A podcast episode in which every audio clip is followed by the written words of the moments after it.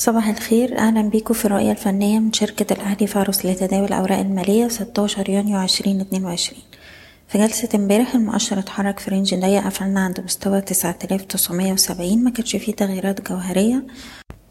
لكن المهم إن هو لسه محافظ على مستوى الدعم الرئيسي عند التسعة آلاف سبعمية وسبعين وبالتالي طول ما إحنا فوق المستويات دي في احتمالات إن إحنا نشوف محاولات ارتداد مرة تانية.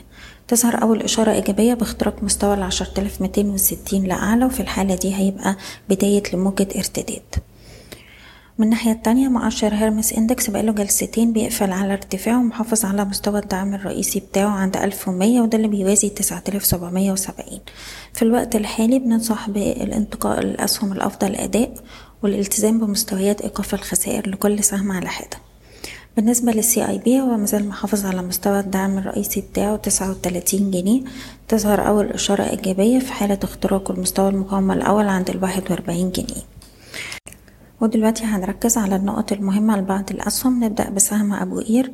عندنا دعم عند الأربعة وعشرين عشرة اللي معاه السهم بيحتفظ فوق المستويات دي وممكن نشوف ارتداد لمستويات ستة وعشرين ونص.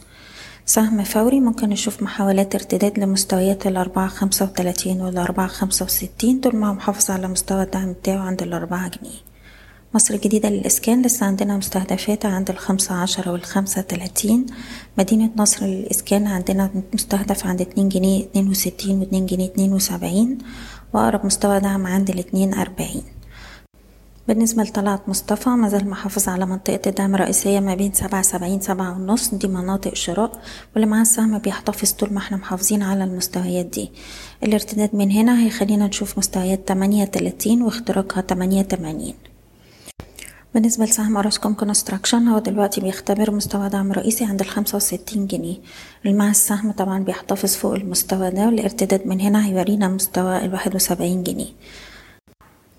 سهم جنوب الوادي للأسمنت فوق مستوى الدعم جنيه سبعتاشر بيستهدف مستويات جنيه وربع وجنيه أربعين.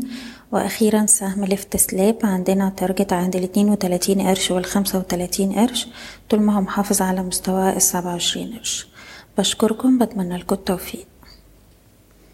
إيضاح الشركة غير مسؤولة عن أي قرارات استثمارية يتم اتخاذها بناء على هذا التسجيل. شكراً.